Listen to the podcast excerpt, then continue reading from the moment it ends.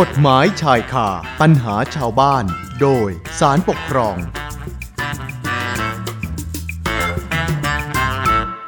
เอาล่ะค่ะเข้าสู่ช่วงเวลากฎหมายชายคาปัญหาชาวบ้านโดยศาลปกครองกันต่อนะคะคุณผู้ฟังคะตำรวจเนี่ยก็คือผู้พิทักษ์สันติราษฎร์ทำหน้าที่รักษากฎหมายและความสงบเรียบร้อยในสังคมเพื่อให้ประชาชนได้ใช้ชีวิตกันอย่างปกติสุขตำรวจก็เลยเป็นอาชีพที่คนทั่วไป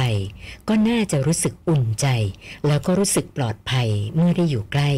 นะเพราะสามารถช่วยเหลือเวลาที่มีเหตุร้ายอะไรต่างๆด้วยเหตุที่ว่านี้ล่ะค่ะตำรวจก็เป็นอาชีพที่มีเกียรติแล้วก็เป็นที่เชื่อถือไว้วางใจของประชาชนแต่ถ้าตำรวจมีพฤติกรรมที่มันตรงกันข้ามคือเป็นไปในลักษณะที่อาจจะข่มขู่บังคับให้ผู้อื่นเกิดความกลัวหรือว่ายอมที่จะให้ประโยชน์ในลักษณะต่างๆพฤติกรรมแบบนี้เราจะถือว่าเป็นการทุจริตต่อหน้าที่แล้วก็ทำให้ต้องออกจากราชการเลยได้หรือไม่นะสำหรับคดีปกครองที่วิทยากรจะนำมาเล่าให้ฟังในวันนี้เนี่ยนะคะก็เป็นกรณีของตำรวจรายหนึ่งถูกลงโทษไล่ออกจากราชการเพราะว่าทุจริตต่อตำแหน่งหน้าที่แต่ตำรวจรายนี้เขาเห็นว่าคำสั่งลงโทษเขาเนี่ยไม่ชอบด้วยกฎหมายเนื่องจากว่าในการสอบสวนไม่มีพยานหลักฐานที่เพียงพอในการลงโทษแล้วไม่มีการจัดให้ชี้ตัวตามระเบียบการสอบสวนคดีอาญาเพื่อประกอบสำนวนการสอบสวนทางวินัยตำรวจรายนี้เขาจะทำทุจริตจริงไหมแล้วคำสั่งลงโทษแล้วก็กระบวนการในการสอบสวนทางวินัยเพื่อออกคำสั่งลงโทษเนี่ยจะถือว่าชอบด้วยกฎหมายหรือไม่อย่างไรต้องติดตามนะคะช่วงนี้สัญญาณจากผู้อำนวยการสำนักงานศาลปกครองกลางรักษาการในตำแหน่งที่ปรึกษาสำนักงานศาลปกครองนะอาจารย์อนุวงศ์ซาบุตรมาแล้วนะคะเดี๋ยวผอ.ท่านเล่ารายละเอียดให้ได้ฟังกันนะคะสวัสดีค่ะผอ.ค่ะครับสวัสดีครับคุณสุนันท์และคุณผู้ฟังที่เคารพทุกท่านครับค่ะผอ.ค่ะอันดับแรกเนี่ยต้องเรียนถามผอ.ก่อนว่าการกระทำของข้าราชการตำรวจในลักษณะใดบ้างอะที่เราจะถือว่าเป็นการผิดวินัยอย่างร้ายแรงแล้วก็คือมันไม่ไม่แน่ใจว่าแตกต่างจากข้าราชการพลเรือนทั่วไปหรือเปล่าอะค่ะผอ.ครับเอ่อโดยหลักการทั่วไปแล้วนะครับ เอ่อ เรื่องความผิดทางวินัยของข้าราชการทั่วไปกับข้าราชการตำรวจเนี่ยแทบจะไม่แตกต่างกันเลยครับคุณสุนันท์ครับเพียงแต่ว่าในส่วนของข้าราชการตำรวจจะมีกฎหมายที่ใช้บังคับแยกออกมาโดยเฉพาะของตนเองนะครับที่เราเรียกว่าพระราชบัญญัติตำรวจแห่งชาติซึ่งพระราชบัญญัติตำรวจแห่งชาติพ.ศ. สองพันห้าร้อยสี่สิบเจ็ดในมาตราเจ็ดสิบเก้านี่นะครับก็บัญญัติไว้ว่าการกระทำผิดวินัยอย่าง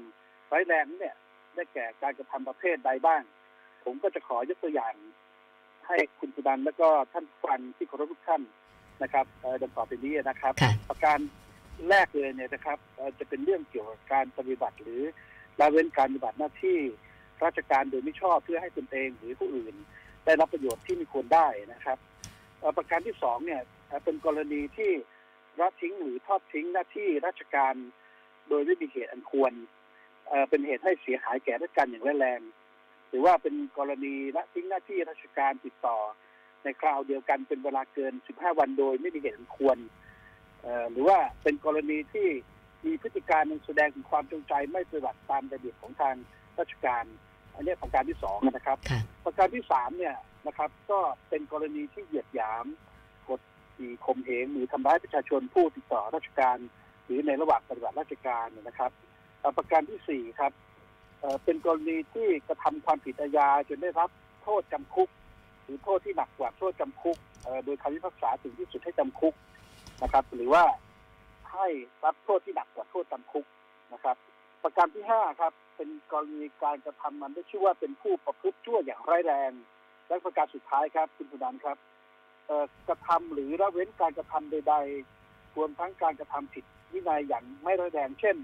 การไม่รักษาวินัยตามที่บัญญัติเป็นข้อปฏิบัติและก็ข้อห้ามอันจะเป็นเหตุให้เสียหายแก่ราชการอย่างร้ายแรงอย่างนี้เป็นต้นครับครับผมเรียนคุณจุนันท์เรียนคุณผู้ฟังอย่างนี้นะครับว่า โดยในส่วนของหลักเกณฑ์และก็กระบวนการสอบสวนทางวินัยนั้นเนี่ยในมาตรา แปดสิบหก แห่งพระราชบัญญัติดังกล่าวเนี่ยนะครับก็ได้บัญญัติไว้ว่าเมื่อข้าราชการตำรวจถูกกล่าวหาว่ากระทำผิดวินัยอย่างร้ายแรงให้แต่งตั้งคณะกรรมการขึ้นทำการสอบสวนนะครับโดยในการสอบสวนเนี่ยจะต้องแจ้งข้อกล่าวหาและก็สรุปพยานหลักฐานที่สนับสนุนข้อกล่าวหาเท่าที่มีให้ผู้หาทราบนะครับโดยจะระบุหรือไม่ระบุชื่อพยานก็ได้นะครับทั้งนี้ก็เพื่อที่จะให้ผู้ถูกกล่าวหาชี้แจงและก็นำสืบแก้ข้อกล่าวหานะครับเมื่อดำเนินการแล้วนะครับก็ฟังได้ว่าผู้ถูกกล่าวหาได้กระทำผิดวินัยก็ให้ดำเนินการสั่งลงโทษตามความร้ายแรงกรณีอย่างเช่นกรณีสั่งโทษปลดออกหรือไล่ออกนะครับแต่ถ้าฟังไม่ได้ว่าผู้ถูกกล่าวหากระทำผิดวินัยก็ให้สั่งยุติเรื่องครับคุณสุนันท์ครับค่ะค่ะพอคะแล้วคดีที่ผอ.จะนำมาเล่าให้ฟังในวันนี้เนี่ยเป็นการทำผิดวินัยร้ายแรงของราชการตำรวจในในลักษณะไหนยังไงบ้างล่ะคะครับเอ่อก็อยากจะเรียนว่าจุดเริ่มต้นของคดีนี้นะครับเกิดจากการที่ผู้ฟ้องคดีเป็นตำรวจนะครับเอ่อเขาดำรงตำแหน่งเป็นผู้บังคับหมู่งานป้องกันและก็ปราบปรามที่สถานีตำรวจภูธรแห่งหนึ่งนะครับเอ่อก็มีกรณีถูกกล่าวหาว่ากระทำผิดวินัยอย่างร้ายแรงในข้อหาร่วมกันกันโชคทรัพย์และเสพยาเสพติดให้โทษประเภทหนึ่งคือเมทแอมเฟตามีนนะครับผู้บังคับการตำรวจภูธรจังหวัดเนี่ยนะครับซึ่งเป็นผู้บังคับบัญชาเนี่ยก็จึงมีคำสั่งแต่งตั้งคณะกรรมการสอบสวนทางวินัยกับดาบตำรวจกรนะครับซึ่งเป็นผู้ถูกกล่าวหาและจากการสอบสวนดาบตำรวจกรเนี่ยก็มีมูลเชื่อถือได้ว่าผู้ฟ้องคดีเนี่ยนะครับก็มีส่วนเกี่ยวข้องกับการกระทำผิดร่วมกับดาบตำรวจกอด้วยนะครับผู้บังคับการตำรวจภูธรจังหวัดเนี่ยก็จึงมีคำสั่งเพิ่มเติมครับผู้ฟ้องคดีเป็นผู้ถูกกล่าวหาและในระหว่างการสอบสวนก็ได้มีคำสั่งให้ผู้ฟ้องคดีออกจากราชการไปก่อนด้วยครับครับเรื่องนี้นะครับก็ต่อมาก็ผู้บังคับการตำรวจภูธรจังหวัดเนี่ยก็ได้พิจารณาผลการสอบสวนของคณะกรรมการสอบสวนแล้วนะครับก็จึงมีคำสั่งลงโทษปลดผู้ฟ้องคดีออกจากราชการผู้ฟ้องคดีก็จะอุทธรณ์คำสั่งดังกล่าวต่อคณะกรรมการข้าราชการตำรวจหรือกตลเนี่ยนะครับแต่ผลปรากฏว่าอนุกรรมการคณะกรรมการข้าราชการตำรวจเกี่ยวกับการอุทธรณ์เนี่ยก็พิจารณาแล้วเห็นว่าผู้ฟ้องเนี่ยนะครับร่วมกระทำความผิดในข้อหาร่วมกันกำโชคทรัพย์ด้วยนะครับพฤติการและก็การกระทำเป็นการปฏิบัติหรือละเว้นการปฏิบัติหน้าที่ราชการโดยมิชอบเพื่อให้ตนเองหรือผู้อื่นได้รับประโยชน์ที่มีควรได้และการจะทำการนั้นที่ชื่อว่าเป็นผู้ประพฤติชั่วอย่างร้ายแรงอันเป็นความผิดอย่างวินัยอย่างร้ายแรงนะครับตามมาตรา เจ็ดสิบเก้า วงเล็บ หนึ่งและก็วงเล็บ ห้าแห่งพระราชบัญญัติตำรวจแห่งชาติ พ.ศ. สองพันห้าร้อยสี่สิบเจ็ด ซึ่งแนวทางการลงโทษวินัยอย่างร้ายแรงของคณะกรรมการข้าราชการตำรวจนะครับหรือกตลเนี่ยก็ในกรณีประวัติหรือละเว้นการปฏิบัติหน้าที่เนี่ยนะครับโดยมิชอบเนี่ยเพื่อให้ตนเองหรือผู้อื่นได้รับประโยชน์ที่มีควรได้ก็คือไล่ออกจากราชการนะครับจึงมีมติให้ตำรวจภูธรจังหวัดนะครับเพิ่มโทษผู้ฟ้องคดีจากลงโทษปลดออกจากราชการเป็นลงโทษไล่ออกจากราชการครับคุณสุนันท์ครับแต่ว่ามันก็มีประเด็นนะครับมีประเด็นว่าผู้ฟ้องคดีก็ไม่เห็นด้วยกับคำสั่งดังกล่าวนะครับก็จึงนำคดีมาฟ้องต่อศาลปกครองเพื่อขอให้ศาลมีคำพิพากษาเพิกถอนมติของคณะกรรมการข้าราชการตำรวจซึ่งในคดีนี้เป็นผู้ถูกฟ้องคดีที่หนึ่งและก็เพิกถอนคำสั่งของผู้บังคับการตำรวจภูธรจังหวัดนะครับในคดีนี้ก็เป็นผู้ถูกฟ้องคดีที่สองนะครับที่มีคำสั่งลงโทษปลดผู้ฟ้องคดีออกจากราชการและคำสั่งที่เพิ่มโทษผู้ฟ้องคดีจากลงโทษปลดออกจากราชการเป็นลงโทษไล่ออกจากราชการและก็ขอให้มีคำสั่งให้ผู้ฟ้องคดีกลับเข้ารับราชการนะครับแล้วก็มีสิทธิ์รับเงินเดือนและสิทธิประโยชน์ตามกฎหมายที่ประกาศครับคุณสุนันท์คุณนุชกรครับค่ะพอครับฟังฟังดูแล้วเนี่ยคือยังไม่รู้ว่าเอ๊ะแล้วรายละเอียดของการกระทำผิดของผู้ฟ้องคดีจริงๆเนี่ยรายละเอียดมันเป็นยังไงครับผอ.ครับก็อยากจะเล่ารายละเอียดในเรื่องนี้เกี่ยวกับเรื่องของการกระทำผิดของผู้ฟ้องคดีเนื่องจากว่าพยานหลักฐานในการสอบสวนเนี่ยนะครับนะครับเมื่อมีการสอบสวนแล้วเนี่ยก็พบว่าในวันเกิดเหตุที่เป็นจุดเริ่มต้นของคดีพิพาทเกิดเวลาประมาณสองทุ่มนะครับขณะที่หญิงสาวสองรายเนี่ยผมขออนุญาตยกตัวอย่างสมมุติว่าชื่อคุณเอกับคุณบีก็แล้วกันนะครับ เอกับบีเนี่ยก็ได้ขี่รถจักรยานยนต์ไปบนถนนเนี่ยนะครับระหว่างทางก็ได้พบเคยได้ถูกดาบตำรวจกอและนายขอเนี่ยแล้วก็ผู้ฟ้องคดีนะฮะเรียกให้หยุดรถแล้วก็แสดงตัวเป็นเจ้าหน้าที่ตำรวจขอทำการตรวจค้นนะครับแต่ว่าก็ค้นแล้วก็ไม่พบสิ่งกฎหมายนะครับแต่ว่าก็ได้พาคุณเอและคุณบีเนี่ยทั้งสองรายเนี่ยไปตรวจค้นที่ห้องพักก็พบอุปกรณ์การเสพยาไอซ์จำนวนหนึ่งชุดครับก็เลยทำการจับกลุ่มแต่หญิงสาวทั้งสองรายและกลุ่มของผู้ฟ้องคดีเนี่ยก็ได้มีการเจรจาต่อรองนะครับเพื่อไม่ให้ถูกจับโดยดาบตำรวจกรเนี่ยแล้วก็ผู้ฟ้องคดีเนี่ยได้เรียกเงินจำนวนเจ็ดหมื่นบาทนะครับเพื่อแลกกับการปล่อยตัวแล้วก็ไม่แจ้งข้อกล่าวหาแต่หญิงสาวสองรายเนี่ยก็ได้ขอต่อรองลดเหลือสามหมื่นบาทนะครับโดยขอจ่ายไปก่อนหมื่นห้านะครับแล้วก็ขอให้จ่ายให้ทีหลังในภายหลังเนี่ยนะครับเรื่องนี้ต่อมานางสาวเอเนี่ยก็ได้นำเรื่องที่เกิดขึ้นเนี่ยไปปรึกษานายตำรวจอีกท่านหนึ่งเนี่ยนะครับแล้วก็ได้รับความแนะนำให้นัดแนะกลุ่มของผู้ฟ้องคดีว่าจะนำเงินส่วนที่เหลือไปให้นะครับโดยให้นำเงินธนบัตรจำนวนดังกล่าวเนี่ยถ่ายสำเนาลงบันทึกประจำวันไว้ที่สถานีตำรวจก่อนนะครับจากนั้นเนี่ยนะครับเมื่อดาบตำรวจกอเนี่ยมาพบนางสาวเอตามที่นัดหมายและก็รับเงินจำนวนดังกล่าวไปแล้วนะครับเจ้าที่ตำรวจได้แสดงตัวพร้อมขอตรวจค้นภายในรถยนต์พบอุปกรณ์การเสพยาไอซ์นะครับซึ่งดาบตำรวจกอก็ยอมรับว่าเป็นของตัวเองนะครับแล้วก็ยังยอมรับว่าได้ร่วมกับเพื่อนควบคุมตัวนางสาวเอและก็เรียกเงินจำนวนเจ็ดหมื่นบาทที่ว่านะครับจากนางสาวเอเพื่อแลกกับการปล่อยตัวไม่ดำเนินคดีจริงนะครับครับโดยโดยที่ว่าในวันที่มีการนัดหมายเนี่ยรับเงินจำนวนที่เหลือนั้นเนี่ยผู้ฟ้องคดีเนี่ยนะครับไม่ได้ไปพบนางสาวเอด้วยนะครับแต่ว่านางสาวเอเนี่ยได้ตรวจสอบภาพจากทะเบียนราษฎร์ของผู้ฟ้องคดีแล้วก็ยืนยันว่าผู้ฟ้องคดีเนี่ยเป็นเจ้าที่ตำรวจนะครับที่ร่วมเอาเงินจากนางสาวเอโดยเขียนข้อความรับรองภาพจากทะเบียนราษฎร์ของผู้ฟ้องคดีนะครับแต่กรณีนี้นะครับผู้ฟ้องคดีก็โต้แย้งข้อกล่าวหาก็อ้างว่าในวันเกิดเหตุเนี่ยผู้ฟ้องคดีไม่ได้ร่วมกับดาบตำรวจกอและนายขอแสดงตัวเป็นเจ้าที่ตำรวจตำรวจตามที่ถูกกล่าวหานะครับโดยในวันเวลาดังกล่าวเนี่ยผู้ฟ้องคดีก็ปฏิบัติหน้าที่เวรบริการประจำอยู่ที่หน่วยบริการประชาชนตลอดทั้งวันนะครับแล้วก็ผู้ฟ้องคดีก็ได้อ้างพยานก็คือบิดามารดาและก็พี่ชายของภรรยาและของผู้ฟ้องคดีนะครับว่าหลังเกิดเหตุหนึ่งวันเนี่ยผู้ฟ้องกับภรรยาเนี่ยนะครับได้พาบุคคลในครอบครัวเนี่ยนะครับไปเที่ยวที่อำเภอเกาะสมุยนะครับจนถึงเย็นแล้วก็อยู่ด้วยกันที่บ้านตลอดเวลานะครับคุณสุนันท์คุณฟังครับค่ะพอค่ะหลายท่านฟังมาถึงตรงนี้ก็คงจะอยากจะทราบแล้วล่ะค่ะว่าเอ๊ะถ้าเป็นแบบนี้เมื่อศาลปกครองท่านได้รับฟังคำชี้แจงของทั้งสองฝ่ายแล้วเนี่ยนะคะแล้วผลการพิจารณาออกมายังไงคะผอ.ครับขอเรียนคุณสุนันท์และคุณผู้ฟังอย่างนี้นะครับว่าคดีเนี่ยผู้ฟ้องคดีได้โต้แย้งถึงเหตุถึงความไม่ชอบด้วยกฎหมายของคำสั่งที่พิพาทคุณสองประการนะครับประการแรกเนี่ยคือว่าการดำเนินการแจ้งข้อกล่าวหาแล้วก็สรุปพยานหลักฐานสนับสนุนข้อกล่าวหาของคณะกรรมการสอบสวนเนี่ยเป็นไปโดยไม่ชอบด้วยกฎหมายนะครับและก็ดำเนินการอย่างไม่ถูกต้องนะครับศาลปกครองสูงสุดก็มีประเด็นที่จะต้องวิจัยก่อนว่าการดำเนินการสอบสวนผู้ฟ้องคดีเนี่ยเป็นไปโดยชอบด้วยกฎหมายหรือไม่นะครับซึ่งประเด็นที่ศาลได้วินิจฉัยนะครับศาลก็วินิจฉัยว่าเมื่อผู้ฟ้องคดีถูกกล่าวหาว่ากระทำผิดวินัยอย่างร้ายแรง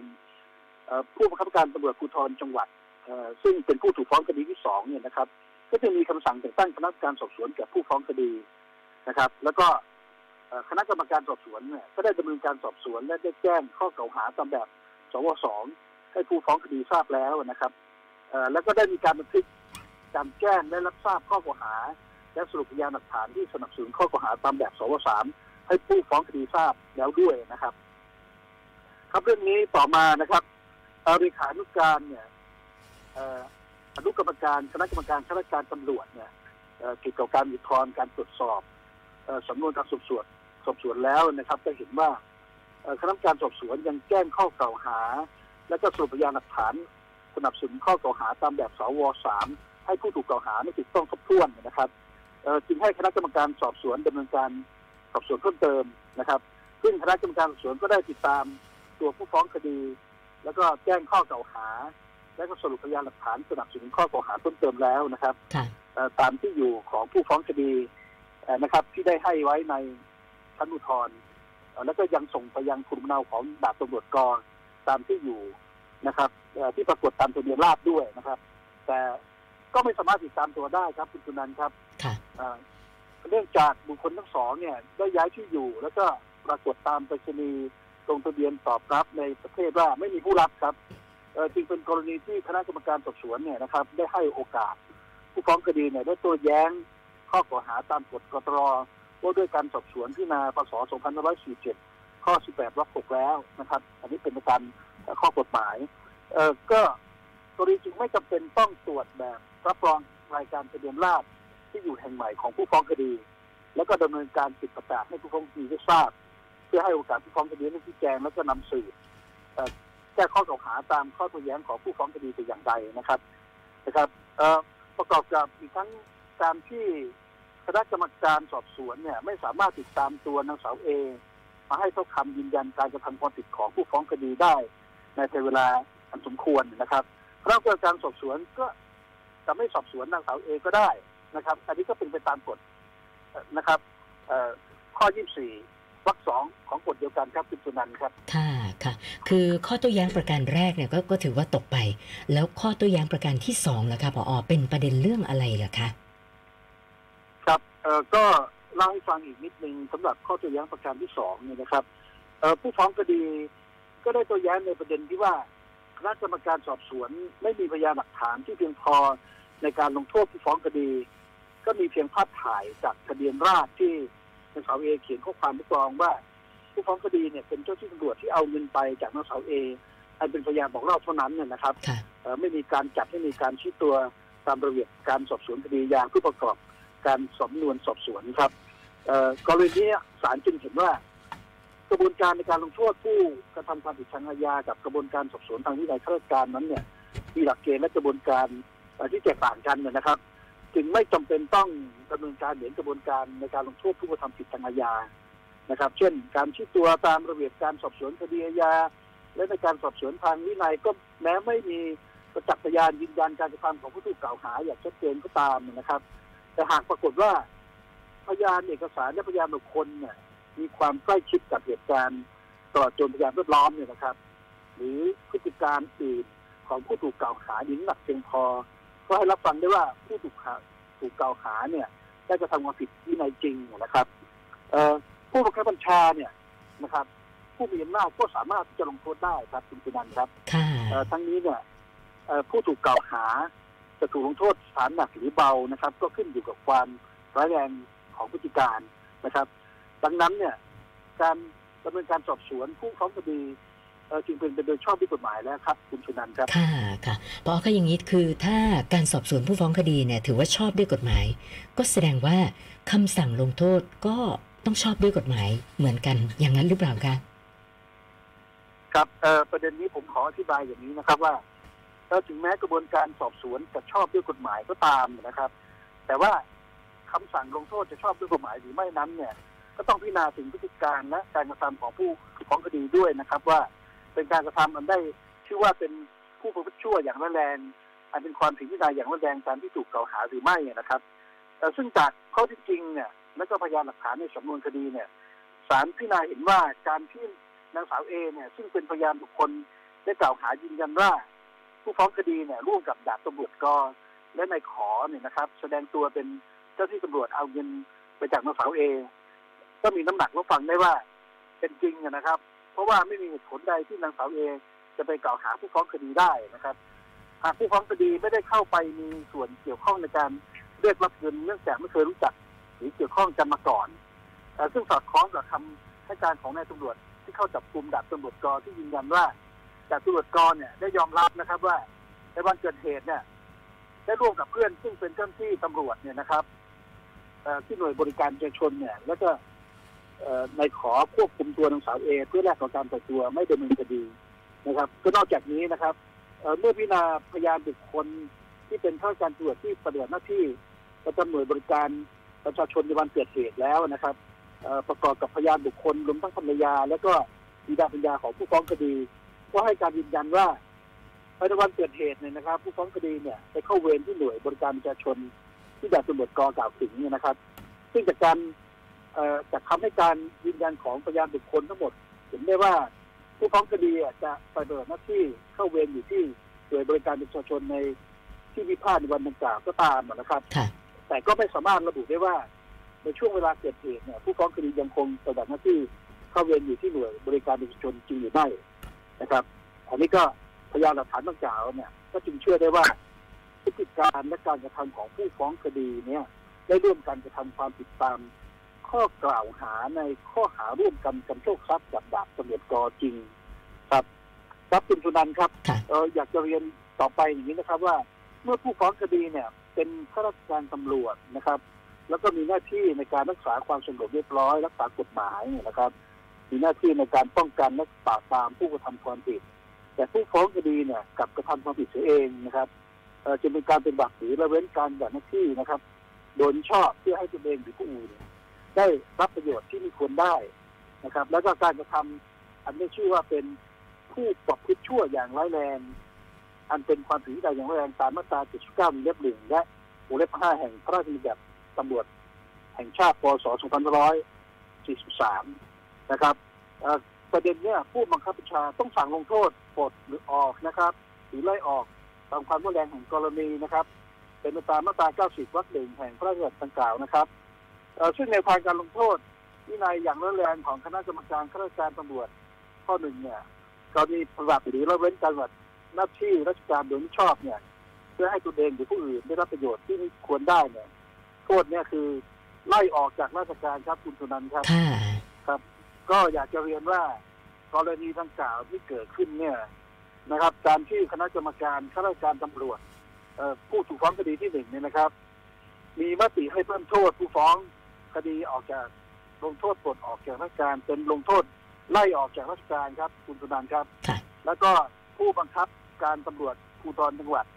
หมายถึงผู้ถูกฟ้องคดีที่สองนี่นะครับ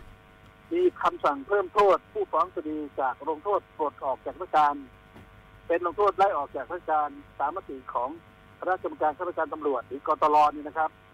จึงเป็นคำสั่งที่ชอบด้วยกฎหมายแล้วครับคุณสุนันท์คุณผู้ฟังที่เคารพครับค่ะค่ะครับก็อยากจะเรียนว่าคดีนี้นะนะครับ เ, เป็นไปตามคำพิพากษาของศาลปกครองสูงสุดนะครับซึ่งมีคำพิพากษายืนครับตามคำพิพากษาของศาลปกครองชั้นต้นที่ให้ยกฟ้องครับคำพิพากษาสูงสุดที่อบหนึ่งแปดศูนย์ครับสองพันห้าร้อยหกสิบสองครับคุณสุนันท์คุณผู้ฟังที่เคารพครับค่ะก่อนจะจบรายการวันนี้นะผอ.มีอะไรอยากจะฝากเพิ่มเติมกันอีกสักหน่อยไหมคะครับก็ขออนุญาตเรียนประชาสัมพันธ์เหมือนทุกครั้งเลยที่เราได้พูดคุยกันแบบสดๆในวันนี้นะครับก็อยากจะเรียนว่าขณะนี้นะครับศาลปกครองเราเนี่ยนะครับได้มีการรณรงค์เกี่ยวกับเรื่องของการใช้ระบบคดีปกครองอิเล็กทรอนิกส์